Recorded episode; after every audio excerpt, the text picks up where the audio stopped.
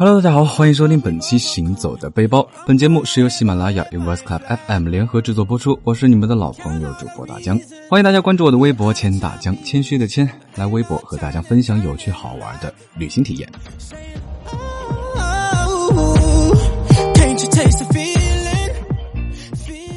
嗯，大江这两天呢是眼睛肿的不行啊，早上起来照照镜子都怀疑，嗯，是不是梦里面出去打了一架？也是啊，每天都睡不饱，眼睛不肿才怪。不过这也怪不上别人，谁让我是这么一个四年一度的吃瓜系球迷呢？世界杯啊也已经进入了尾声，法国还是克罗地亚，你们 pick 哪一个呢？有没有跟大江一样 pick 格子军团克罗地亚的呢？嗯，举起你们的小手，让大江看到你们。说起来呢，大概很多人都跟大江一样，第一次知道这个国家是因为《克罗地亚狂想曲》这首位居于各种音游难度排行榜榜首的曲子。但是呢，真正了解或者是想要了解这个国家，还是多亏了世界杯。克罗地亚位于欧洲东南部，处于地中海及巴尔干半岛潘诺尼亚平原的交界处，被称为是地中海的明珠。在《孤独星球》里，它被评价为：如果你的地中海之梦是温暖的天气和古城墙下蓝宝石般的海水，那么克罗地亚呢，就是让你梦想成真的地方。现在呢，就一起跟随大江，沿着亚得里亚海，从首都萨格勒布开始我们的梦想之旅。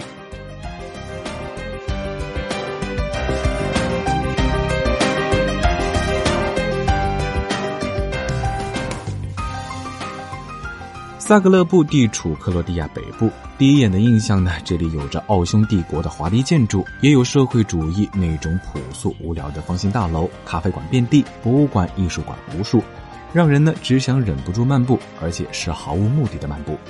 萨格勒布最古老的城区叫上城区，沿着山坡而建，沿着阶梯上下游览的话呢，还得需要一点体力，哎，就当是锻炼身体啦。在上城区和火车站之间是下城区。相比上城区的广场、教堂和各种景点呢，下城区更加生活化。两侧布满了各种店铺，还有许多博物馆和有趣的建筑。萨格勒布本地人呢，也会选择在这里打发休闲时光。而萨格勒布人流最集中也最中心的呢，应该是耶拉齐恰广场。热闹的多拉茨集市就在广场北侧。现在呢，正逢世界杯，到处都是克罗地亚球队的队服。广场南侧还有各种的咖啡馆、酒吧。到了总决赛之夜呢，大概全部都会被球迷占领吧，一起为绿茵场上的战士们呐喊欢呼。这个国家对于足球这项运动呢，可谓是爱之深恨之切。一六年，克罗地亚在爆出足协腐败的时候，甚至还在街头飘起过“让他们全输了吧”的横幅。可爱而正直，说的大概就是克罗地亚的球迷们了吧？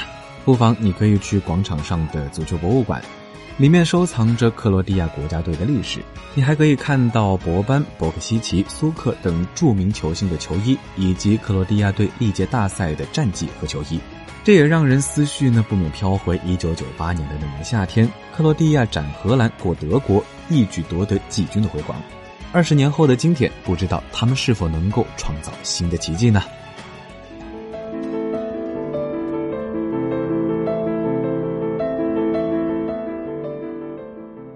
在之后呢，穿过广场右转，有一座华丽的新哥特风格教堂，便是圣母玛利亚升天大教堂。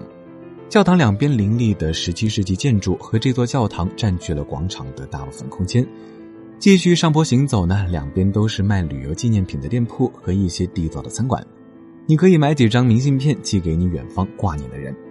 一般来说呢，小店里都有邮票售卖，而且顺便还能帮你寄出去。万一没有的话呢，或许你还可以拿去宾馆问。大江在外面玩的时候呢，除了明信片是必打卡的项目之外，还喜欢收集各种各样的冰箱贴和马克杯。看到特别喜欢的马克杯呢，甚至会买两个，一个用来喝水，一个用来欣赏。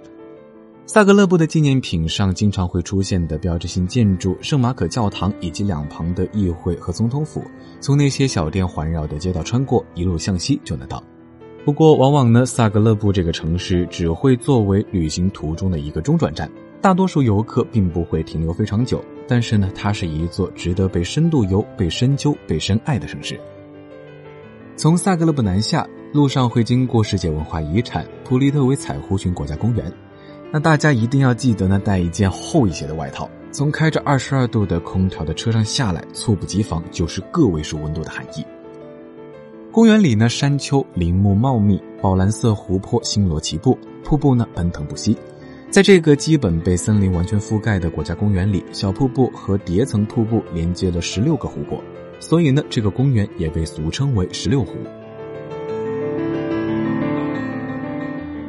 被苔藓植物覆盖的石灰岩呢，将湖泊隔开。但是只要踏上木板小路，你就能进入这个奇妙的水世界。探头往下看去，湖水在阳光的照映下呢，呈现的是蓝色。湖中有很多鱼，湖水呢清澈见底。这让大江想起来以前学过的一篇课文《小石潭记》，嗯，怎么背的来着呢？啊，嗯，潭中鱼可百许头，皆入空游无所依。啊，没错，就是这种感觉。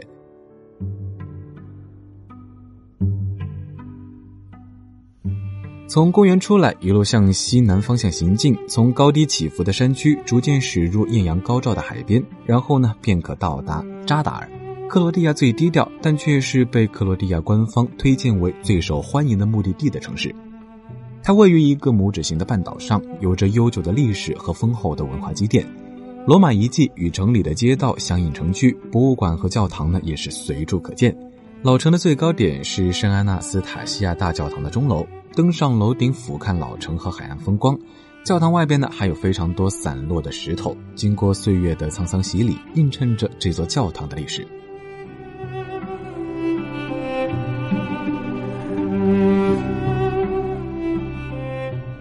这座老城呢，称不上是风景如画，看不到如织的游人，没有喧闹的酒馆，但是古老的废墟和布斯堡王朝留下的优雅建筑、临海的位置和不太美观的高楼，让扎达尔看起来非常的独特。漫步在老城，微凉的海风轻轻拂面，街旁的人呢微笑着向你打招呼，不慌不忙的沿着老城墙和街道闲逛，可以说是非常的享受啦。整个老城呢，都处在一种静谧祥和的环境中。不过下个路口情况可能就会有变哦。在一个通向海边的转弯口之后呢，人顿时多了起来。一个镜面式的地面附近聚集了很多好奇的人。其实这就是扎达尔著名的景点——向太阳致敬。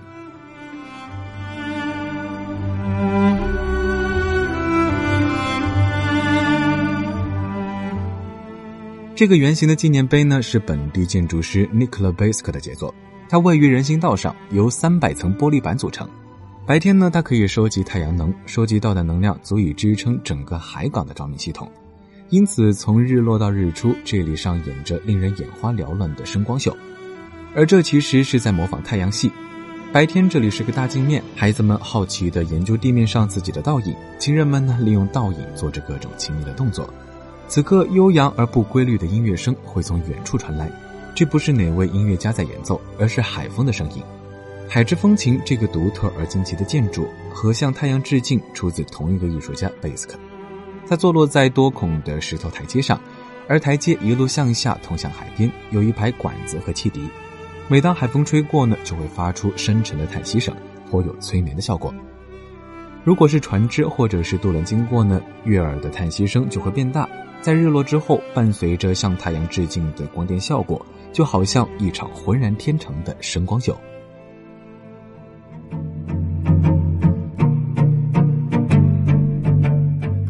现在呢，太阳也早下山了，是时候舒服的洗个澡，窝在沙发上，勾开一罐肥宅快乐水，吹着空调，热血沸腾的看球赛了。你准备好了吗？我是大江，欢迎大家关注我的微博“千大江”，谦虚的谦，来微博和大江分享有趣好玩的旅行体验。